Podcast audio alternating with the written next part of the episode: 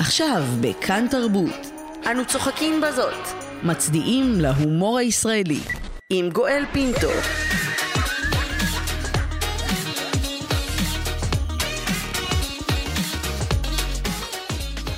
שלום, שלום לכולכם, תודה שהצטרפתם אלינו לאנו צוחקים בזאת, יום שידורי מיוחד לכאן תרבות שעוסק כולו בהיסטוריה של ההומור הישראלי, מיד אחרי דודו ארז ולפני יואב רבינוביץ' ומחווה מיוחדת למדליקת המסועה ציפי שביט. אנחנו צוות גם כן תרבות נעסוק בשעה זו באומני ההומור הישראלי שהודרו, אולי גם עדיין מודרים מהסדרה המרכזית, מהספרדים שהיוו לעג והפכו למי שממלאים אולמות דרך נשים שהואשמו בכלל שאינן מצחיקות. עינב גלילי, ארז טל, שמוליק ברוך ואחרים, כולם יהיו איתנו במהלך השעה הקרובה.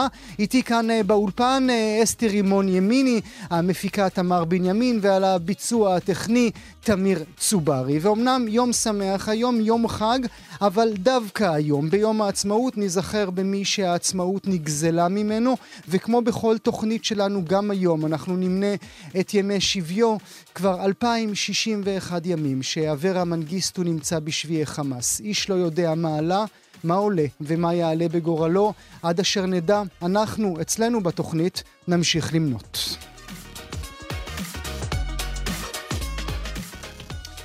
שלום לפרופסור אריה סובר, חוקר הומור מהאוניברסיטה הפתוחה ויושב ראש האגודה הישראלית לחקר ההומור. תודה שאתה איתנו. שלום, שלום. חג שמח, ושלום גם לך, מודי ברון, יוצר במדינת היהודים על תולדות ההומור בישראל. שלום גם לך. שלום, שלום, עם ענת גונצל כמובן, חג שמח. חג שמח ומאושר. נתחיל איתך ברשותך, מודי. כאשר נכנסת לפני 15 שנים, צללת אל תוך תולדות ההומור בישראל. מיד הבחנת מי כן היה שם ומי לא היה שם? זה יותר מורכב, כי גם אלה שאתה אומר שלא היו שם, בעצם עוד היו שם, רק יוצגו על ידי אחרים. זאת אומרת, סלח שבתי בביצור של חיים טופול, סלח שבתי בביצור של זאב רווח. זה כאילו, נדמה לי שזה כל הסיפור שאתה מנסה לספר במשפט אחד. הם לא היו שם כי העדיפו לצחוק עליהם, או הם לא היו שם כי הם לא היו מצחיקים? הם, הפרופסורים יגידו למה הם לא היו שם. ואני לא חושב תשאל את זה עוד פעם, התבלבלתי. אני שואל אם הסיבה שהם לא היו שם לאורך כל השנים זה בגלל שהם לא היו שם, או בגלל שהם מודרו, או בגלל שהם לא היו מצחיקים כמו שהאשימו רבים. אז שוב, אני לא יכול לבחור באיזה מגירה לשים את זה, כי אתה יודע, על במת המטאטה עומדת מישהי ושרה ילדתי מחמן עיני, בסמרטוט החוזי, הסמרטוט הוא תימני, והבוס שיקנוזי. היא לא, אבל היא לא תימניה. זאת אומרת, כתב את זה גם גדול משוררי תימן, נעז שלום שבזי, נתן אלתרמן. ולכן, עכשיו, אני חושב שזה לא העניין של לצחוק עליהם.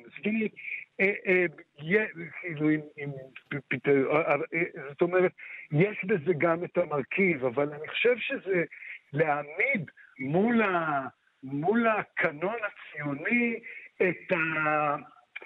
את הגרסה הכי קיצונית של המרד בו.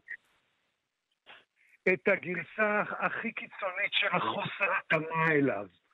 זאת אומרת, אם תרשה לי לקפוץ שוב לסלח שבתי, קישון מחפש את הגרסה העוד יותר קיצונית שלו, של החוסר התאמה ושל ההסתכלות של מה זה החרטה הזה, והוא מוצא את זה אצל שכנו במעברה.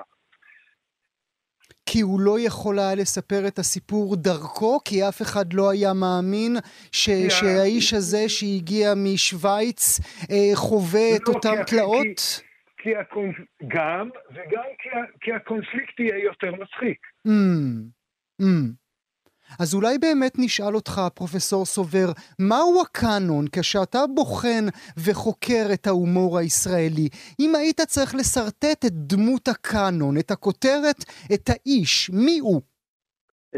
קודם כל, אני רוצה להחמיא למודי ברון על הסדרה המצוינת שהוא עשה.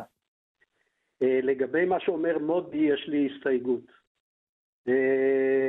כבר ב-1963, הגשש החיוור, במשך 26 שנים, היה הלהקה האהובה ביותר בישראל, וכולם היו בני עדות המזרח.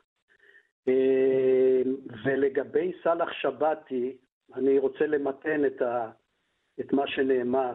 מדובר אגב, עולה חדש מהונגריה, לא משוויץ, שעשה קומדיה. תזכרו שקומדיה עובדת על סטריאוטיפים. כל קומדיה, בכל העולם, גם שייקספיר, גם מולייר, כולם עובדים על סטריאוטיפים. עכשיו, קומדיה לא ממציאה מציאות, קומדיה משקפת מציאות. עכשיו, מה שעשו גם הגשש, וגם מה שעשה אפרים קישון, בעצם הם הציגו את חברת המאגרים הישראלית. תזכרו ששנות ה-60, אנחנו מדברים על רוב האוכלוסייה, אוכלוסייה של מאגרים, מכל העדות, מכל השפות. ודרך אגב, סלח שבתי, שהיו לו מספר צפיות הכי גדול עד היום, בסרט קולנוע, מעל 1,200,000 צופים, באו אליו כל אזרחי מדינת ישראל, אפשר לומר, אלה שהם לא תינוקות ולא קבורים. כלומר, אנשים הלכו מספר פעמים, וגם המרוקאים הלכו, וגם ההונגרים והפולנים והרומנים. כלומר, אף אחד לא חשב בתקופה זאת, בתקופה ההיא, שאני הייתי עדיין גם אחד הצופים, אף אחד לא חשב בכלל שמדובר במשהו גזעני, או עדתי, או משהו נגד מישהו. כן, אבל ברור שהיום אנחנו יודעים לקרוא את זה בצורה אחרת. אנחנו מתפתחים כחברה, אנחנו מתפתחים כאנשים. ועדיין, גם סלח שבתי וגם סרטי הבורקס הם קלאסיקה של הקולנוע הישראלי, ואוהבים את זה גם היום, עם כמובן הסתייגות שיש כאלה מהדור השלישי, שפחות אוהבים את זה, וזה בסדר. אתה יודע, כל אחד מגיב אחרת, אבל עדיין הסרטים האלה הם קנון. זה לגבי העניין הזה. עכשיו, תראו, סרטי הבורקס ניקח, למשל, התקופה הקלאסית של סרטי הבורקס, נחשבת מסלח שבתי 64 ועד 74, למרות שזאב רווח נכנס ב-74 עם צ'ארלי וחצי, ובהמשך עושה עוד סרטים. עכשיו, תראה, בתוך סרטי הבורקס היו גם סרטים על מזרחים וגם סרטים על אשכנזים. כלומר, מה שנקרא סרטי הגפילטע פיש. כלומר, היה שם, אומנם היה משה ונטילאטו ולופו ואליזה מזרחי והשוטר אזולאי, ופישקה במילואים. כלומר, זה היה מגוון. זה היה מאוד מגוון. היה גם קץ וקרסו ב-71, שזה היה מזרחי מול אשכנזי, שניהם בעלי ממון, אף אחד לא היה פחות מהאחר. הייתה יריבות ביניהם וכו'. בסוף, כמו כל הסרטים, זה נגמר בחתונה. כלומר, צריך להסתכל על זה קצת יותר, מה שנקרא, בעיניים של אז, ופחות לחפש, אתה יודע, בכוח קצת, כן, מה לא היה בסדר אז. ובכל זאת. כן, ובכל זאת, אמור מודי את ה"ובכל זאת" הזה. ובכל זאת, קודם כל, אני כמובן מסכים עם הרוב, סלח שבתי הרבה יותר אכזרי לקיבוצניקים, בוא נגיד את זה ככה. מצד שני, גם הגשש, שהיו בולגרי אחד סמכתת, זה נורא לא נוח לעשות את הדיון האתני הזה, אבל נעשה אותו. אחד סמכתת ואחד בולגרי, ועברו דרך המסלול של הלהקות הצבאיות, תנועות הנוער וכולי. אני חושב שמה שאתה שאלה זה איפה הזוהר הגוף של ההומור? איפה זה שבא ומציב את עצמו, כן, הדימוי ברור. וזה מזכיר לי את ההפוך. סילסל אל מסרי, באותן שנים, שנות ה-50-60, מוזיקאי רציני שנהיה קומדיאן, זאת אומרת שעושה שירים של צחוקיאדה, כי רק ככה הוא יכול להתקבל. זאת אומרת, יש לזה רבות הדרכים ומפותלות. כי גם בימים... תשלומים, כל המכולת, כל המשכורת הולך של מכולת. אני מסכים, מודי, אני מסכים איתך, וזה ברור. החברה השלטת תופסת עמדות, והיא רוצה להנחיל את הישראליות שלה, כן? חברת היישוב, או מי שהקים את המדינה, אין ספק שהיה מה שאתה אומר. אבל זה לא, בוא נגיד, לקח קצת זמן, והדברים משתנים. יש תהליכים טבעיים בחברה, וזה קרה גם אצלנו בהחלט. אבל, אתה יודע, זה לא היה כל כך קיצוני כמו שמתארים. אז אולי נשאל אותך, הפרופסור סובר, יש איזה רגע בזמן שמשהו משתנה בהומור הישראלי? שפתאום קבוצות שלא היו שם כן נכנסות פנימה? כי היום אם אנחנו פותחים כל עיתון, אנחנו רואים שהאולמות מתמלאים דווקא על ידי אותם אנשים שהיו מודרים באותם שנים. נכון, אני מסכים. תראו, ההומור לא מייצר תהליכים חברתיים. ההומור הוא תולדה של תהליכים חברתיים. והחברה שלנו השתנתה גם פוליטית, גם חברתית, גם סוציאלית, סוציו-אקונומית. מזמן שנאמר היה מהפך, שהליכוד עלה לשלטון ב-77, אנחנו רואים שינוי, בהחלט. אנחנו בשנות ה-80 למשל, תחילת שנות ה-80, אנחנו רואים את הערבים נכנסים לקולנוע, כבר לא עודים מחופשים לערבים, כמו בחור בלבנה או בסרטים אחרים, ותמיד מוצגים כרעים ואויב. אלא יש סרטים, שנות ה-80 מלאים בסרטים עם תחקירים מרכזיים ערביים. ויש לנו את המסעדה הגדולה במחצית השנייה של שנות ה-80, כן, שנכנסה לכל בית, כן, אמנם בערוץ הערבי, כן, בשעות של הערבים, אבל כל היהודים אהבו את זה ביום שישי, כולל אמא שלי. אתה לא עושה איזושהי רומנטיזציה בשיחה הזו שלנו, מודי? כאשר אתה חקרת בסדרה שלך את ההומור הישראלי, אתה פגשת ערבים בכלל? כאילו הם היו חלק מאיתנו, נכון? היו מקרים בודדים יפים, המסעדה הגדולה, אנחנו זקנים מספיק כדי לזכור כמה צחקנו, אבל הם לא באמת היו שם. אני חושב ש... אתה יודע, במידה אחרת הם הישראלים הערבים שנכנסו פנימה עשו את אותו תרגיל, זאת אומרת השתלבו בשיטה והזיזו את המונית משער שכם, להזכיר את סדרה עם ז'ק כהן ושני החבר'ה האלה שסליחה פרח לשמם, אבל עוד עשו הומור בערבית ברדיו. בכל זאת, אתה יודע, חפרו בכפית את התעלה שלהם, וכן, והגיעו למקומות. אני שנייה רוצה, אבל יכול להיות שקבוצת הבדיקה שלנו בעיניי זה מה קשור. מה קשור שבעיניי הם הגששים הנוכחיים, ועד כמה... וזה אתה תגיד, עד כמה העדתיות שלהם היא תבלין המהות. עד לפני כמה זמן הייתי הולך למועדוני סטנדאפ לראות סטים, ובאיזשהו שני חדלתי, כי זה קצת, אתה יודע, זה משעמם, כי זה אותו סיסטם, כולם מספרים על אותו דבר, הבדיחות על הגרץ, הבדיחות על הזיונים, על אבא שלהם שיושב על הספן או ביצה בחוץ, ועל אמא שלהם. אמא שלי, אצלנו התימנים, דה דה דה דה דה דה דה, אצלנו העיראקים, דה דה דה דה דה דה, והכל זה יידיש המאמן. אני חושב... אבל אני רוצה רגע להתייחס לנקודה הזו, מודי, ואולי נפתח את זה טיפה יותר. זה מעניין שאתה מזכיר את שלישיית מה קשור, נזכיר למאזינות והמאזינים שלנו, ציון ברוך, עסי ישראלוף ושלום יחיאשווילי. כשהם פרצו בתחילת שנות ה-2000, זה כבר לא היה בדיחות יש עיראקים בקהל. זה היה מעמדה של כוח, ואולי בגלל זה שם הייתה הצלחה גדולה. זה לא, זאת אומרת, אני אומר כאילו הסיבוב נגמר. הסיבוב נגמר, אוקיי. הסיבוב נגמר עד כדי, אוקיי, אני קצת רומנטיקן, אבל הסיבוב נגמר עד כדי שזה באמת כבר התקדמנו. אני חושב שהשינוי חל ממש בשנות ה-90. בשנות ה-90, אחרי השבר הגדול, כולל של רצח רבין, אנחנו רואים...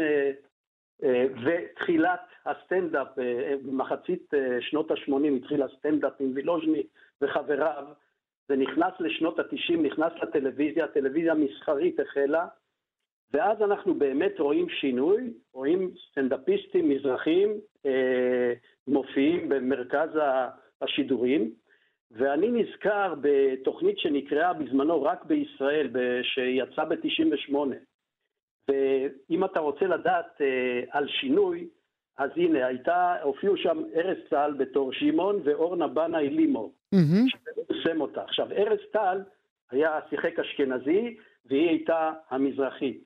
והיא אומרת לו שם משפט שבעצם משקף את מה שאתם מחפשים, וזה אמיתי. היא אומרת לו, תשמע שמעון, למה לא תחליף את השם שלך לשם אשכנזי, לשם מזרחי?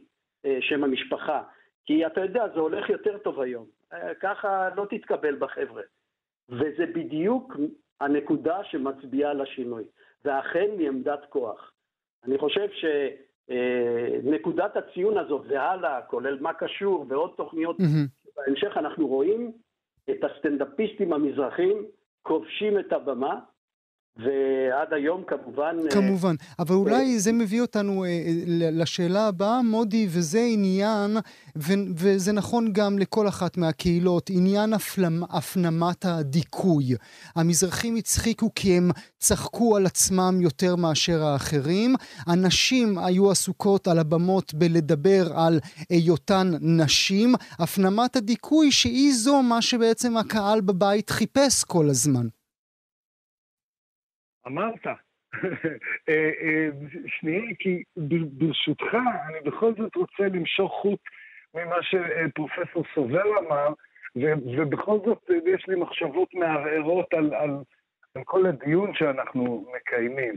זאת אומרת, האם מורנה בנאי בת לאחת המשפחות השלוט החזקות ביותר בתרבות הישראלית, היא מייצג נאמן של המזרחיות, בעוד צביקה הדר מבאר שבע, שעושה ז'וז'ו חלפה, זה לא אותנטי. למרות שהוא מבאר שבע, והוא פריפריאלי, והוא עוד פעם, הוא עושה חצי סיבוב של הוא עצמו, בשביל לתת איזה דגש. זאת אומרת, בסוף הדיון הזה, זה לא נוח לעשות אותו. זאת אומרת, כל החלוקה האתנית הזאת שאנחנו עושים, היא אולי, זאת אומרת, יש חיתוכים אחרים פה, של מרכז ופריפריה. 100%, אני מסכים לחלוטין. לעשות דיכוטומיה, לעשות הפרדה של שחור ולבן, היא קצת מוגזמת. כי הציבור הרבה יותר חכם. תראו, הציבור אוהב דברים מצחיקים, והוא לא עושה את החשבונות האלה. בקומדיה לא עושים חשבונות. אם זה מצחיק, צוחקים. אם זה זהו, אם זה דברים אחרים. אנשים לא שואלים את עצמם אם הוא מזרחי או לא. אם זה מצחיק אותם, וזה עממי, וזה טוב, זה תופס, וזה מקבל רייטינג. אני רוצה לומר לכם לגבי הסטנדאפ, תראו, התהליכים, אני מסכים, תזכרו שזה תמיד במקביל למה שקורה בחברה. הכניסה של המזרחים מ-77 והלאה לתוך החברה הישראלית, לתפוס עמדות כוח, ראשי ערים, חברי כנסת ונשיא וכו', רמטכ"לים, זה בא לידי ביטוי גם באומנות, זה בא לידי ביטוי גם בהומור. אתם יודעים שהיהודים בארצות הברית, הם המציאו את הסטנדאפ האמריקאי, בשנות ה-20 של המאה ה-20, כדי להיכנס למיינסטרים, הם קודם כל היו צריכים לצחוק על עצמם. זה מה שהם עשו, האמריקאים, הילידים האמריקאים, כן, מאוד אהבו לצחוק על יהודים, הייתה גם אנטישמיות, לא לשכוח, אבל ככה הם נכנסו לתוך המיינסטרים. ואז בשנות סוף שנות ה-20, שחיפשו אומנים לרדיו המסחרי, אז את מי לקחו? את היהודים, כי הם היו כבר מוכנים. כי הם כבר היו מוכנים לזה.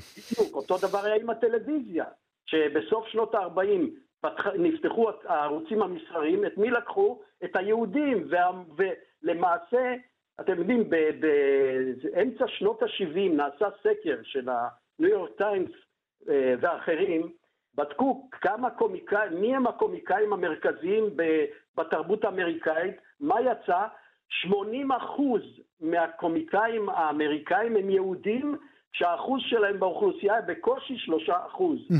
בדיוק מה שקורה בארץ. כן, גם המספרים האלה נכונים. בהתחלה יעקב כהן צחק על עצמו, כן, על המרוקאיות, הם כבר לא צוחקים על זה. תראו את שחר חסון, על מה הוא צוחק, איך הישראלים נוסעים במטוס ויושבים ככה ומתפללים בזה ועושים להם, כלומר, הם צוחקים כבר על הכל. כלומר, הם הישראלים, הם לא המרוקאים, הם לא העיראקים, הם הישראלים. מילה לסיום שלך, מודי, אתה מסכים עם הסיכום הזה של הפרופסור סובר? בכדי לסגור את המעגל, ההומור הישראלי לנבטאיו, תמיד יש את תחושת הזרות המסוימת שקישון הביא לדבר. זאת אומרת, הישראלים האלה. זאת אומרת, אנחנו כולנו תיירים פה. כולנו מסתכלים על עצמנו, ובגלל זה אנחנו מצליחים לצר הומור כל כך מוצלח ומרכזי בתרבות.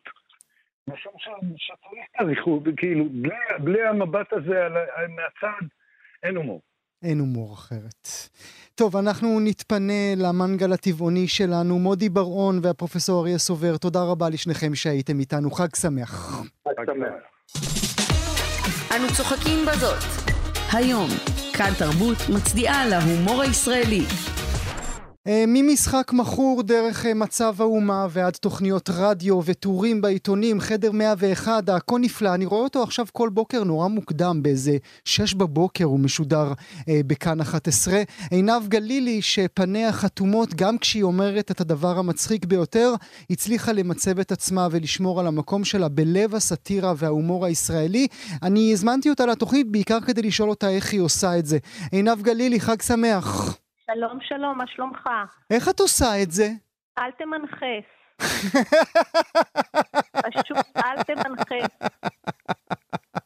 הרי ברור לך, כיוון שיש לי חוש אירוני, אני מבינה שאם אני לרגע ארשה לעצמי עכשיו, לעוף על עצמי לרגע, לומר, אתה יודע, סוד ההישרדות ארוכת השנים בתעשייה כה קשה, ברוך השם, בגלל שאני אגמור את המשפט כבר, אני אמצא את עצמי מובטלת בבית. כבר הטלפונים יגיעו. לא מרימים להנחתה, בחיים. ובכל זאת, אני רוצה לשאול, אני לא יודע אם שמעת את תחילת השידור שלנו, אנחנו שוחחנו גם עם מודי ברון וגם עם הפרופסור אריה סובר, ומי שהיה שומע ככה חייזר שהיה יורד ארצה והיה שומע את השיחה איתם, היה נשמע כאילו הכל בסדר, כאילו אין מודרות ומודרים בהומור הישראלי, כאילו כולם אוכלים יחד מההוגה וכולם שווים. את מרגישה שווה? את הרגשת שווה במהלך המסע שלך?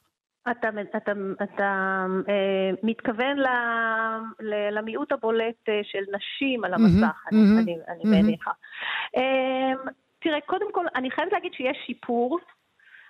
עד לפני כמה שנים, אני בין השאר, אני מדברת על הומור, ואני מרצה על הומור ככלי עבודה, והייתי מספרת לקהל, שאני מדברת לך עד לפני, נגיד, 3-4 שנים, עוד היו מתקשרים אליי והיו אומרים לי, אולי תעלי לשידור בפאנל סאטירי, אנחנו עושים ברדיו ביום חמישי, אולי תבואי, אנחנו חייבים אישה. וזה תמיד הצחיק אותי שמזמינים אותי כנציגה של איזה מגזר, אתה יודע, אקזוטי כזה. זאת אומרת, כאילו, אני שומרונית עגונה, מצאו את האחת. כן, כן, אתה יודע, את הבדואית, שגם היא אחר כך התברר שהתחסתה. ואני חושבת שזה בלט מאוד, אני חושבת שזה משתנה, אני חושבת שהשינוי הוא הרבה הרבה יותר עמוק, מרק כמה גברים וכמה נשים יש על המסך.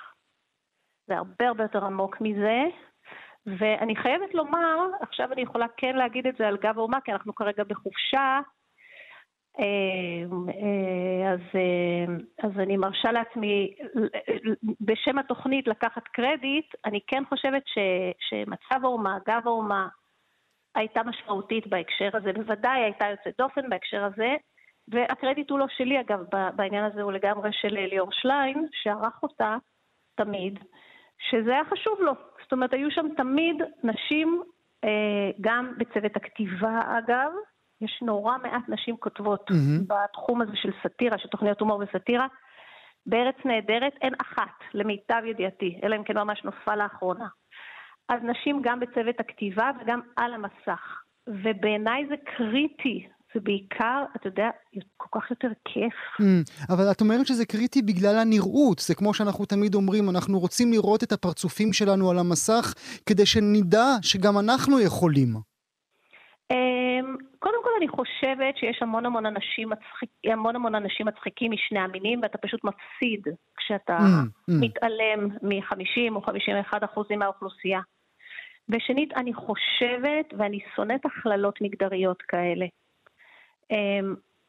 אבל נגיד, כשאני חושבת על הומור שאני נגיד כותבת תמיד אני יושבת עם כותב וכותבת בדרך כלל, ואנחנו כותבים יחד לתוכנית, ולפעמים אני מנסה ככה להעריך את זה, ונדמה לי שמשהו כמו 70-75% מהחומרים שאני כותבת, שאנחנו כותבים, זה לא משנה, גבר או אישה יכלו להגיד אותם על המסך באותה מידה, אבל יש שם איזה 20% או 25% שגבר לא יגיד, כי זו לא הפרספקטיבה שלו. זה לא נקודת מבט שלו. זה אם אנחנו כולנו רגילים לשמוע על בדיחות חנייה, על הבלונדינית שלא יודעת לחנות, אז אני אעשה את הבדיחה מנקודת מבטי, שהיא הבדיחה למטומטם שעומד מאחורה ומכוון אותי.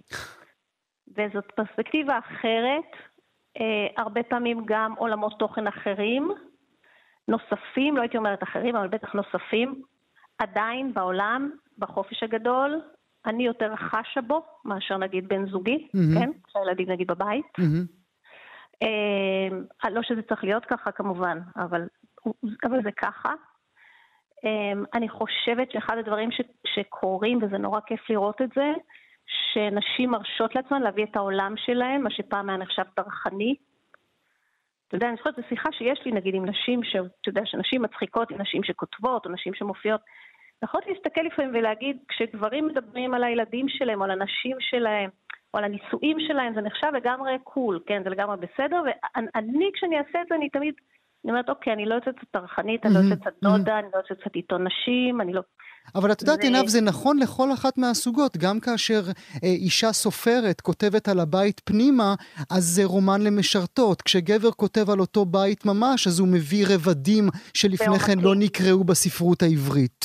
נכון, ואני חושבת שאת יודע, זה משהו נורא מוזר, זה לפעמים אפילו משהו קולי, אתה יודע, הרבה שנים הגשתי תוכניות בוקר, ובתוכניות בוקר יוצא, כיוון שיש הרבה שעות להעביר, השעות ארוכות והאייטמים דלים, אז עושים הרבה פאנלים.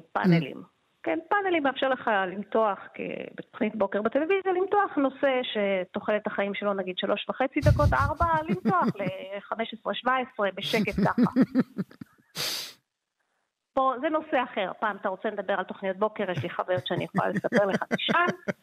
כולל רגע בתוכנית הבוקר של רשת, זה רגע סי, הוא נשאר, נצרב לי בקריירה. טוב, את חייבת, אין לנו מה לעשות, אנחנו עוצרים הכל, פשוט תספרי, עינב. אני יושבת מול מרואיינת, אנונימית, והעורכת שהייתה חברה מאוד טובה שלי, ליאת המנחם, היא באוזן, מהקונטרול, בנושא הראיון, מקווה שאתה יושב, המרואיינת אוהבת לצייר סוסים.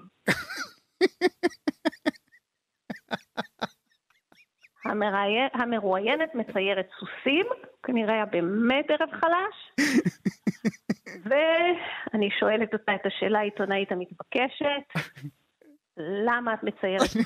ואמרתי מדוע, כדי לשוות לזה קצת יותר אפיל טלוויזיוני. והיא משיבה בתוך מחשבה עמוקה, הסוס הוא חיה יפה, הסוס הוא חיה פראית.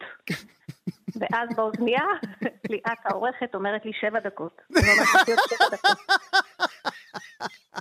אוקיי. אז זה רגע, יש לי הרבה כאלה, תתקשר אם אתה צריך עידוד או להרגיש יותר טוב בקשר לקריירה שלך, אתה מוזמן תמיד. אבל אני זוכרת שהיינו מנחים פאנלים, ובפאנל קולית לגמרי, אם יש גבר ליד השולחן ואישה, אני אשמע את הגבר. יש לגברים כמובן בהכללה, מדי פעם יש יוצאים מן הכלל, אבל ככלל לגברים קול יותר עמוק ויותר חזק מטבעו, כשכולם צועקים אני לא אשמע את האישה. לכן זה דורש התאמות. בגב האומה יש דבר שאנחנו עושים ומקפידים עליו. כשמישהו מדבר, השאר סותמים, כי אין לי סיכוי, אם עידו רוזנבלום ידבר עליי, ישמעו אותו. וזה סוג של ריקוד שצריך לעשות אותו כדי לאפשר לכולם להישמע. במקרה הזה זו דוגמה טכנית, אבל זה לא טכני, זה הרבה יותר עמוק מזה. זה מחייב את כולם לאיזו הקשבה אחרת. ואני חושבת שזה משמעותי, ואני גם חושבת, אתה יודע, אנחנו מדברים על איזה הומור נשים עושות, יש המון הומור שאני לא אעשה כאישה, זה גם משמעותי. למשל? אני זוכרת את זה תמיד, באמת, אתה יודע, אני חושבת משחק המחור, מדברים כבר 14 שנה אחורה, כתבתי אז עם אור ישראלי, שמגישה איתי היום תוכנית בוקר ברדיו תל אביב, המון שנים אנחנו ככה מצטלבות, ואז מתרחקות ומצטלבות, ואני זוכרת שהיינו לפעמים, הייתה, אתה יודע, עולה בדיחה נורא מצחיקה בינינו בחדר, אבל בעצם הבדיחה היא על זה שמישהי היא זקנה, קו נטוי שמנה, קו נטוי מכוערת, כלבה במרכאות כפולות ומכופלות, כל העולם הזה של, אתה יודע, היה, אותם זה היה הרבה הומור גימל יפית כזה, מה שהיה נכנס תחת הגימל יפית. אלה לא בדיחות שאני אעשה אותן. אני חושבת שיש משמעות לזה, שאני לא אעשה אותן. יש לזה משמעות לתוצאה, זה בסוף מרכיב את התפריט. אבל זה לא בגלל הכוח שיש היום לעינב גלילי, שהיא יכולה להרשות לעצמה לא לספר ולא להשתתף במחול המקולקל הזה? אני חושבת קודם כל שאני כותבת, הרבה יותר משאני משהו אחר, אני חושבת שהרבה פעמים יש הפרדה, זאת אומרת, פרקטית, כלומר, המבצעת, הרבה פעמים היא אולי שחקנית מוכשרת, וכותבים לה את הטקסטים, והכותבים הם הרבה פעמים גברים, ולא תמיד יש את ה... אני חושבת שהרבה פעמים שחקניות כמעט לא מרגישות שיש להן את הזכות, או שזה במנדט שלהן, אתה יודע, כשאת משחקת בתיאטרון, את לא אומרת, ובכן צ'כוב, אני אשמות את הביטוי הזה של מינה. המשפט הזה לא משהו. לא, כאן פספסת. אני רוצה לסכם את השיחה שלנו, עינב, דווקא עם יקטע שלך, ואני חושב שהוא אומר את כל מה שאמרנו עכשיו ב30 שניות. בוא נשמע. נשים בחירות בתחום הכלכלה צריכות לעודד השקעות, אבל שיעודדו עם חצאית קצרה ופונפונים, זה מאוד מעודד. תנו לי ין!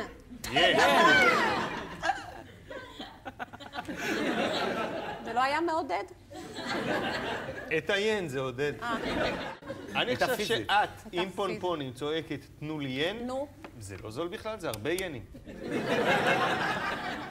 תלוי בשנה, יש שנים שהייתי עושה את זה מהשילמת מאוד ינים. על זה הוא מדבר עם ה... זה נכון, לדעתי אני שילמתי להם בזה. את יודע שהם נקנקו אותי ביום הנוער? לא חשוב. מלא ביום הנוער? את יודעת שבחלים, תקשיבו, הייתי כל כך מפגרת, הייתי בת 21. שנים אחר כך אמרתי, היה יום הנוער, היה כאילו מכרו יום הנוער, אני באמצע תמונה כפולות שלי, נראית כמו מהאבת של קדאפי, ערומה, שקל לא ראיתי, בינתיים ארז, קראתי בשוויץ. כן, כן, עשרות איזה. מלא ביום הנוער, אני רק רוצה להגיד לך, שבחטיף העולם הערב, היה חלק עם ארז, חלק עם אברי, ואת לא היית בכלל, וחבל... אני סירבתי להיראות על חטיף. זהו, וחבל, כי זה היה הכי קרוב שלך להגיע לוואפל אי פעם. אנחנו עוד רגע גם נשוחח עם ארז טל, נשאל אותו איך זה שהוא קיבל כסף על זה ואת לא. על היום הנוער? על היום הנוער. תגיד לו שרק צ'ק שמן יניח את דעתי. עינב גלילי, חג שמח שיהיה לך, תודה רבה לך שהיית איתנו הבוקר. גם לך, בואי תדבר איתך. אנו צוחקים בזאת. היום, כאן תרבות מצדיעה להומור הישראלי. חזרתם אלינו, אנחנו על אנו צוחקים בזאת, משדר מיוחד של כאן תרבות לציון חגיגות יום העצמאות. אנחנו עוברים מיד אל האורח הבא שלנו, שלום לבדרן שמואל ברוך. שלום פינטו, שלום. חג שמח. חג שמח. מה קורה כשאתה עולה לבמה ומולך רק קהל לבן? איך הם מגיבים? קודם כל אני נהיה בבלק, שזה מיידי.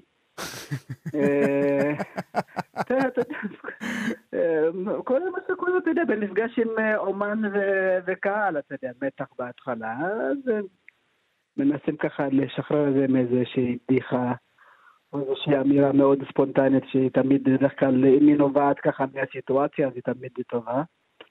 ואז נכנסים לעובי הקורה, כמו שאומרים. והבדיחה והאמירה שאתה משתמש בה כדי, נגיד, לשבור את הקרח הזה, זה בהכרח יהיה בדיחה או אמירה עליך עצמך, על הצבע, על אל תיבעלו, אני אצחק על עצמי יותר משאתם תצחקו עליי? יש גם, זה גם, אתה יודע, לפעמים זה יכול ממש, אתה יודע, לקחת, להשתמש במקום, אתה יודע, של מי שאני והנראות, אתה יודע, שזה משהו שאי אפשר להתעלם ממנו, אבל זה גם יכול להיות, אתה יודע, זה סתם איזושהי אמירה, למה אתם נראים מבוהלים, אתה יודע, כזה, הכל בסדר, תכף יתחיל כזה, שהוא לאו דווקא, אתה יודע, למקומות האלה של איך אני נראה, כי זה עד פעם זה גם מתבקש, עד פעם, אתה יודע, שעולה מישהו שחום אור, כמו שפרנג'ים נוהגים לקרוא לנו כדי לא להעליב, אתה יודע, זה לא אומרים שחורים, אתה יודע, אומרים כאור, אתה יודע, זה משהו ככה. פרנג'ים זה אנחנו כמובן, כן? זה הלבנים. אני רוצה להשמיע על המאזינות והמאזינים שלנו, שישמעו כמה אתה מצחיק. בואו נשמע. תודה רבה. אני קצת מתרגש, זה פעם ראשונה שאני מופיע בערוץ 2, בדרך כלל אני מופיע בערוץ נשיונל ג'וגרפיק. אז מה שלומכם גזענים יקרים? באמת, יש הרבה דעות קדומות עליי, באמת, הרבה חושבים שאני צפונבוני, תחון, שאבא שלי באמת מסודר, אבל אני לא, אני סתם אדם פשוט שמקבל מכות משוטרים. באמת, הם אנשים טובים בסך הכל, הם עושים עבודת קודש, אתם יודעים שהם עובדים לא רק בארץ, הם עובדים גם בחו"ל. אני כמובן מתכוון בתחנה המרכזית הישנה בתל אביב, ובאתי מהעודק שמה, באמת, ששמה זה כמו נשנת ג'וגרפי. יש שמה ארטריים, סודנים, מירי רגב, מי לא שמה, באמת כולם. עכשיו, נהיו הרבה רגישים כלפינו, באמת, אני שם לב שהם מאוד רגישים כלפינו, כבר לא אומרים שחור, אומרים כאור, וזה כאור, עכשיו זה יותר מעלים, ואני ספה. אז באמת, זה כמו שאני אראה בחורה לבנה ואני אגיד, תראו בחורה בצבע בז' ויש כאלה. תראו בחורה בצבע בז' אני אלג'יראי, אני יותר בגוונים של צהוב מאשר בז' תגיד לי שמואל, כמה אתם כל כך מעטים, אנחנו יודעים שהציבור האתיופי כמובן לצערנו הרב מודר מהתקשורת המרכזית בכל התחומים, תחום ההומור הוא לא שונה בעניין הזה, כמה דומים לך אתה רואה על הבמות בישראל?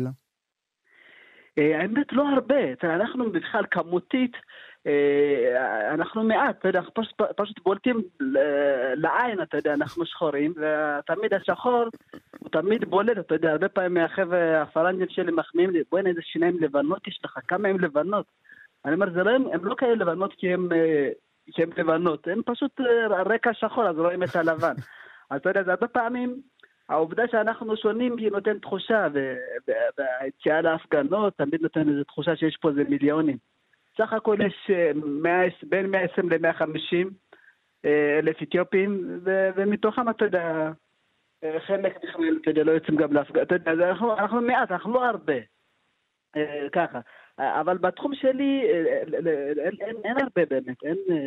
לצערי, אתה יודע, אנחנו תכף נתרבה, אתה יודע, עכשיו יש לנו את העובדים הזרים, אתה יודע, אנחנו נערוך בעזרת השם, ואז אתם תרגישו אותנו יותר חזק, גם על במות, אבל אנחנו מספרית פשוט מעט, אנחנו נתרבה. מה הנשק שלך על הבמה, שמואל? מה הנשק שלך כדי גם להעביר את המסרים שלך, וגם כדי להעביר את ההומור שלך, אבל גם כדי להעביר את הפוליטיקה שלך? הרבה פעמים הנשק נמצא, אתה יודע, בגוף הנוכח על הבמה, בגוף הקומיקאי, בגוף השחקן. באופן כללי, אגב. גם נשק, גם לקומיקאי, אתה יודע, שהוא לא צבעוני כמוני, אלא סתם לבן, כן? זה לתקוף את המחשבה, שמה חושבים עליך, או מה הם מתארים לעצמם, והרבה פעמים אתה בא מהמקום הזה, אתה יודע. אז פעמים הייתי עולה לבמה, ותמיד העניין הזה של תדמית המסכנות אצלנו, אתה יודע, הוא נורא, אתה יודע, כל מיני דנר, הם בחדש תמיד מביאים אייטם, אתה יודע, על הבלות, אנשים מסכנים שכולם, אתה יודע, כאילו החברה הישראלית עושה שהיא תוכנית לדפוק את החברה האלה, אתה יודע. זה מין תחושה שכל הזמן צריך להזדהות אותנו ולרחם עלינו. אז אני הרבה פעמים בא במקום הזה שאין להם שהמצב הסוציו-אקונומי הוא לא כזה, אתה יודע, הכל כזה.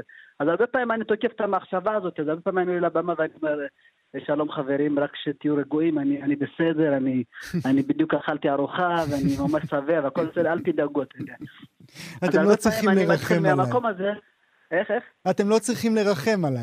אתם לא צריכים לרחם עליי, אתה יודע. אז הרבה פעמים אני משתמש בזה, והרבה פעמים זה מגייס מלא צחוק, והצחוק הזה אני מבין שהוא לא כמו הבדיחה היא טובה, אלא יותר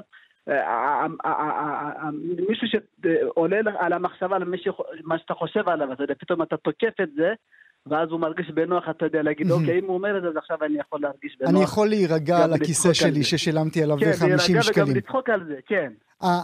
ההומור שלך הוא שונה כאשר אתה מופיע מול לבנים, או כאשר אתה מופיע מול בני העדה האתיופית? יש דברים שתספר לאחד ולא תספר לשני? כן, כן, כן, כן. לא באופן גורף, אבל תמיד בסטנדאפ, אתה יודע, אתה נתן לעצמי, אתה יודע, יצא לך להיות במופעים כאלה ואחרים. אתה תמיד צריך להתאים את עצמך לקהל, גם מבחינת התכנים שאתה יכול לגעת בהם, גם רמת ההומור, גם רמת הגסויות, יש גם גסויות לפעמים, אתה יודע, אז אתה הכל לוקח בחשבון. אז תן לי דוגמה, למשל, מה תגיד לאחד ולא תגיד לשני? וואו, תקלת אותי, אני מודה. אני לא יודע אם אני יכול להציבה על איזושהי בדיחה שיכולה... שאני הייתי אומר, לא ברמה הזאת, אני לא פוחד, נגיד, לצחוק על בדיחה שצוחקת על אתיופים, אני אגיד לפרנג'ים, אני לא אגיד לאתיופים, זה נגיד אין לי, זה אין לי נגיד, זה אין, אבל ברמה של הרלוונטיות, נגיד, עד כמה אתה חשוף לתכנים לא יודע, נגיד, אני למשל לא אספר בדיחה לאנשים, לפרנג'ים, על מה זה אירוח, נגיד, איך מתארחים אצל משפחה אתיופית, וכל מיני קטנות כאלה של, אתה יודע, של... כי אנחנו לא נבין את הניואנסים? כן, כי לא תבין את...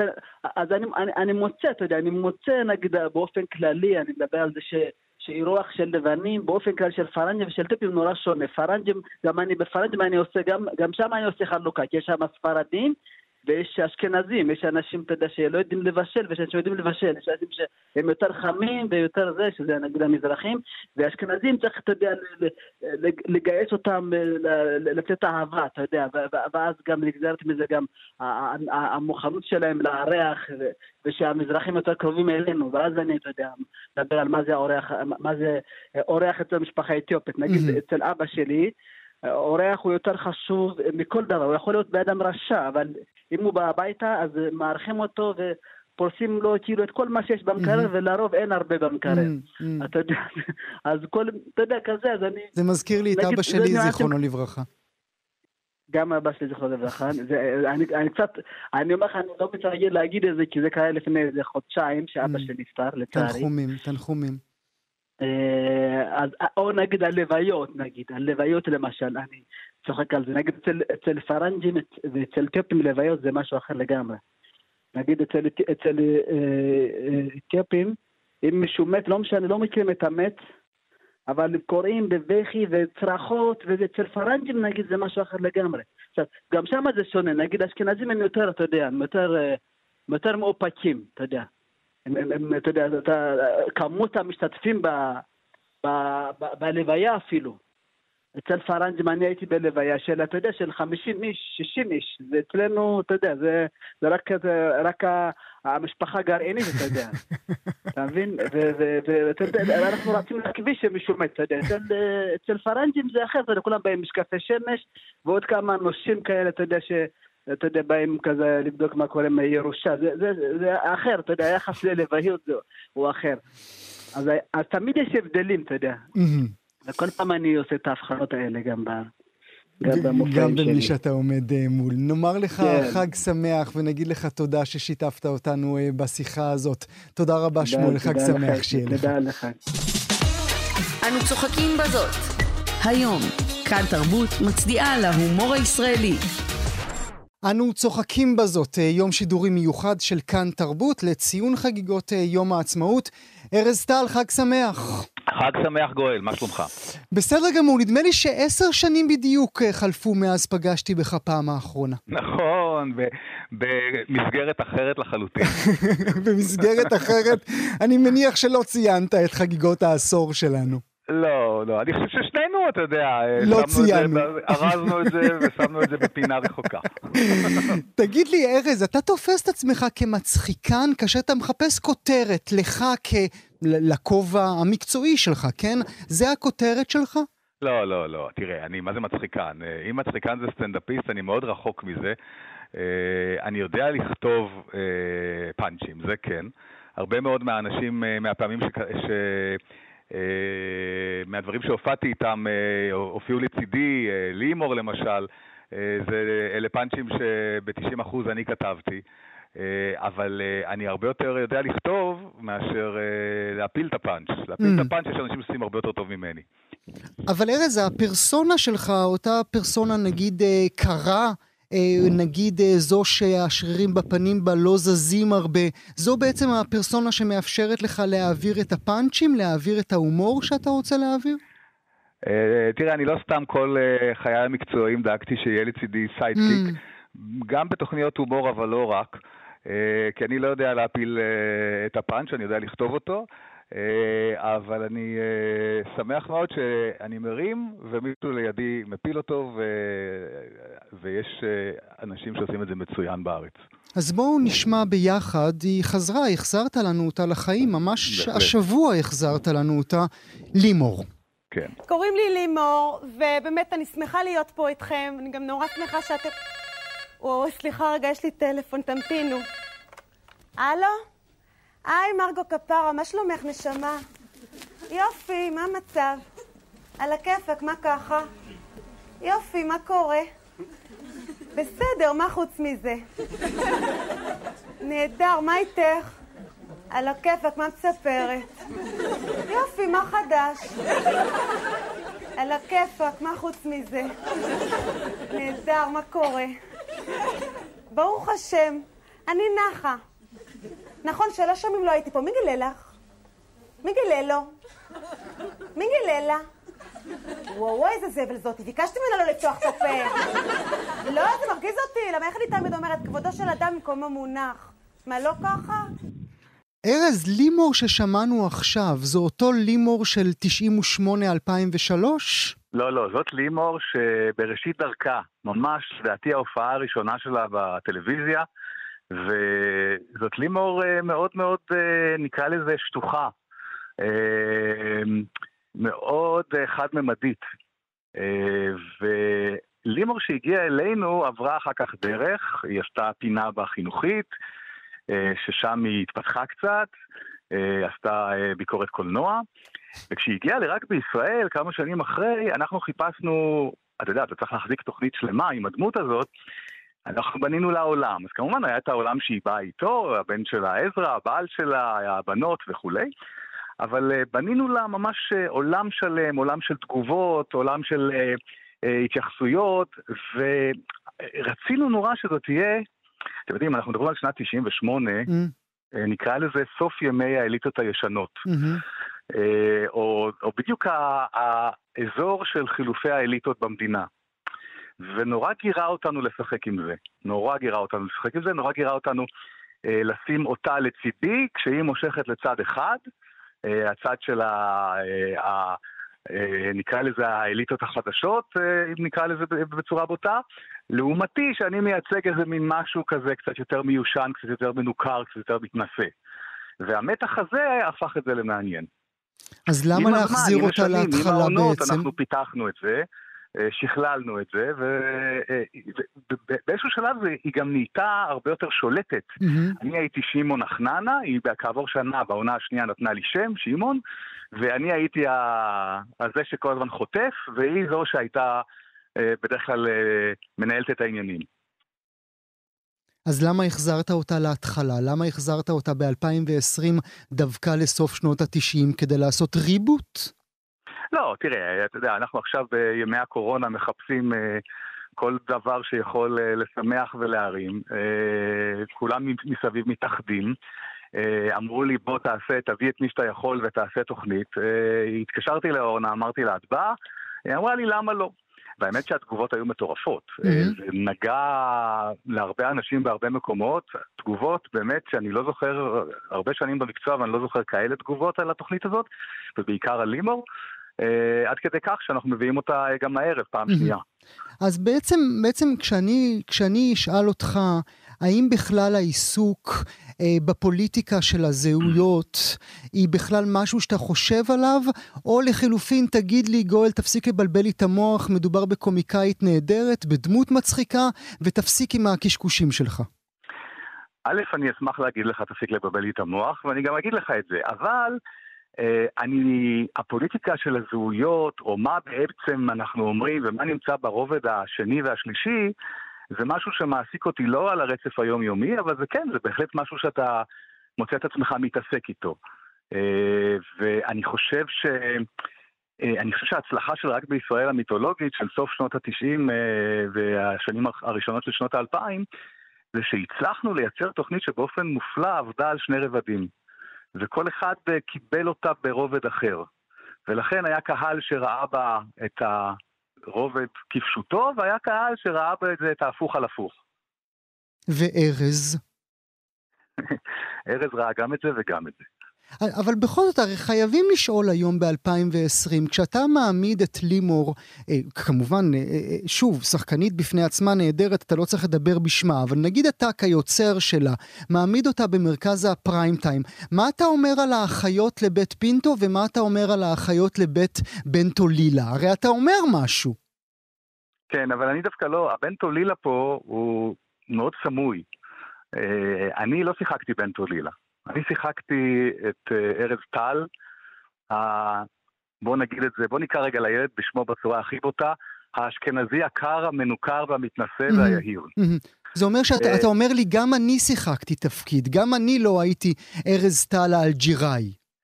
כן, תראה, בוא גם כדי להיות כנים, אז אני אגיד, כדי להיות כן, אז אני אגיד, שאני לא גדלתי בפריפריה, אז אמנם, אתה יודע, אבא שלי הוא מאלג'יר, וזה בהחלט חלק ממני, 25% ממני זה אלג'יראי, אבל אני לא גדלתי בפריפריה, אני גדלתי במרכז תל אביב, לתוך איזה מין משהו שאולי, היום אוהבים להגיד את זה בצורה קצת אולי פוגעת, פריבילגי, אוקיי? אז אני גדלתי ככה, ולכן היה לי הרבה יותר נוח וקל להיות ארז טל היהיר והמתנשא והמנוכר, ואתה יודע, כל אחד הקצין את זה לכיוון שלו, ואורנה הקצינה את זה לכיוון של לימור,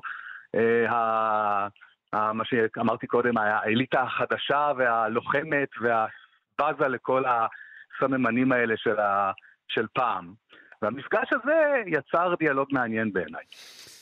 היה לנו נורא חשוב, אני רק אוסיף, תראה, שוב, השמעת את הקטע הראשון מימיה הראשונים של לימור, היה לנו נורא חשוב שזה לא יהיה לימור האבלה, לימור השטוחה, לימור שצוחקים עליה כי היא מטומטמת. לימור שלנו, לימור של רק בישראל, ובטח ובטח ככל שהתקדמנו בעונות, לא הייתה מטומטמת בכלל, הייתה מאוד מתוחכמת, הייתה חתולת רחוב, הייתה ממזרה, ומאוד אהבנו אותה ככה.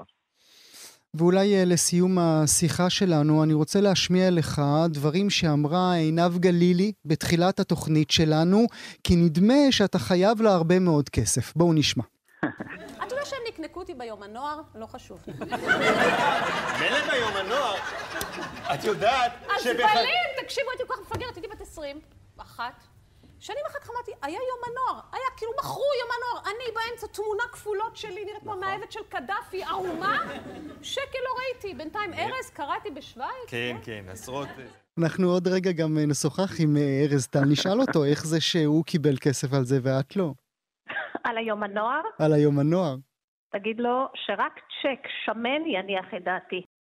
רק צ'ק שמן, ארז. כן, אז אוקיי, אני רושם את הצ'ק, אבל אני רק אגיד שתקופת העולם הערב, כולנו התנדבנו עד טיפשות, עד כדי טיפשות.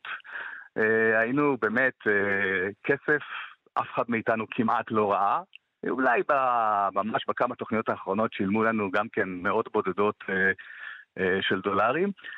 הכסף התחיל בנובמבר 93 כשהתחיל ערוץ 2 לשדר, ואז באמת החוקים השתנו. אז כולנו היינו תמימים מאוד, ועניים מאוד. ועניים מאוד. ארז טל, חג שמח שיהיה לך, תודה רבה לך שהיית איתי בתוכנית הזאת. ביי גואל, תודה.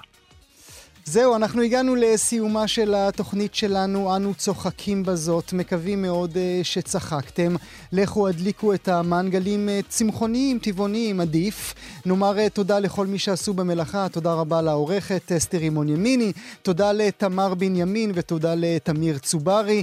אנחנו נשתמע ממש ממש אחרי חג העצמאות. תודה ולהתראות.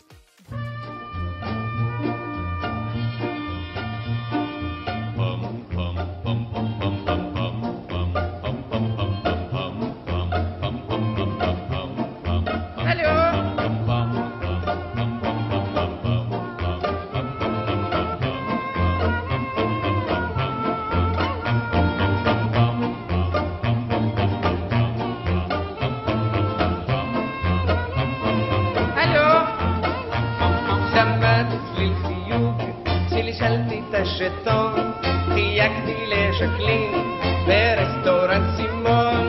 הלו מונסר סימון, דונמו השקלין. הלו, סנפה סימון, שפרתי לשטון. אז מה כעת עושים? אנקור שטון נשים, פורנו וואלה לדרם, תוז'ור שרשה לפעם. שלשלתי הסימון, עוד הסימון אחד, איך שנכנס יצא ישר לתום חייל. הלאופרטר, הקפץ על כללי החיוג, הרם את השפופרת והאזן לצליל החיוג. צליל זה נשמע עם הרמת השפופרת או זמן קצר לאחר מכן, והוא צליל ממושך, קומסה, פר פר פר פר, בניגוד לצליל הקפוץ, קומסה, זכור, אל תתחיל בחיוג לפני שנשמע צליל החיוג, קומסה, פר פר פר פר. האצבע מזיעה מרוב החיוגים, ואין שום תוצאות לכל ההוצאות.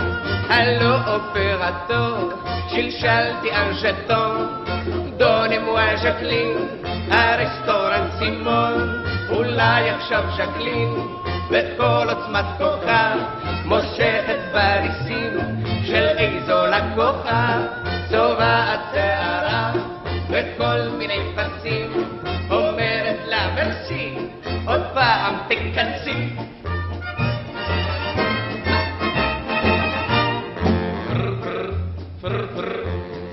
כן, כן, כן, הלו, סימון? כאן דוקטור אייזן, מחלות פנימיות. דוקטור אייזן? אוי. דונמו את ז'קלין. ז'קלין? סי. נפה ז'קלין? איסי דוקטור אייזן. דוקטור? אוי. איסי דוקטור ז'יוואגו. בכל המצבים נשמור על הצבים, אולי צריך לבחור בסדק מאחור. סלדר נרשתום, דום או פנטלון, עכשיו אותו נשים, תמיד קוראים ניסים. לה לה לה לה לה לה. הלו? לה לה לה לה לה. הלו שקלין? לה לה לה לה. עונים, עונים, עונים, שקלין הקול שלה, כמו פעמונים, שקלין הקול שלה, מצעד הפזמורים על ז'קלין מונשרי. המספר שחייגת הוחלף במספר חדש. נא עיין במדריך הישן. תודה רבה. על עוד דבר. המספר שחייגת הוחלף במספר חדש. נא עיין במדריך הישן. תודה, תודה. על עוד דבר. זה נומרו est toujours occupé. Il faut aller à pied. Oh, merci beaucoup. Pas de quoi. Ce numéro est toujours occupé. Allô. Il faut aller à pied. Merci, merci. Pas de quoi. The number you have dialed is a new number. Please dial the old number. Thank you. Thank you. No, no, thank you. The number you have dialed is a new number. Yes, I know. Please dial the old number. Yes, but I have you 1, 2, 3 times. Yes, thank you. Thank you. L'enumerato telefonato appare appiccicato. Grazie. Prego. L'enumerato telefonato appare appiccicato. Grazie. Prego. L'enumerato telefonato parlare appiccicato. Maccheroni. Grazie. Prego. L'enumerato telefonato. Jacqueline, je t'aime.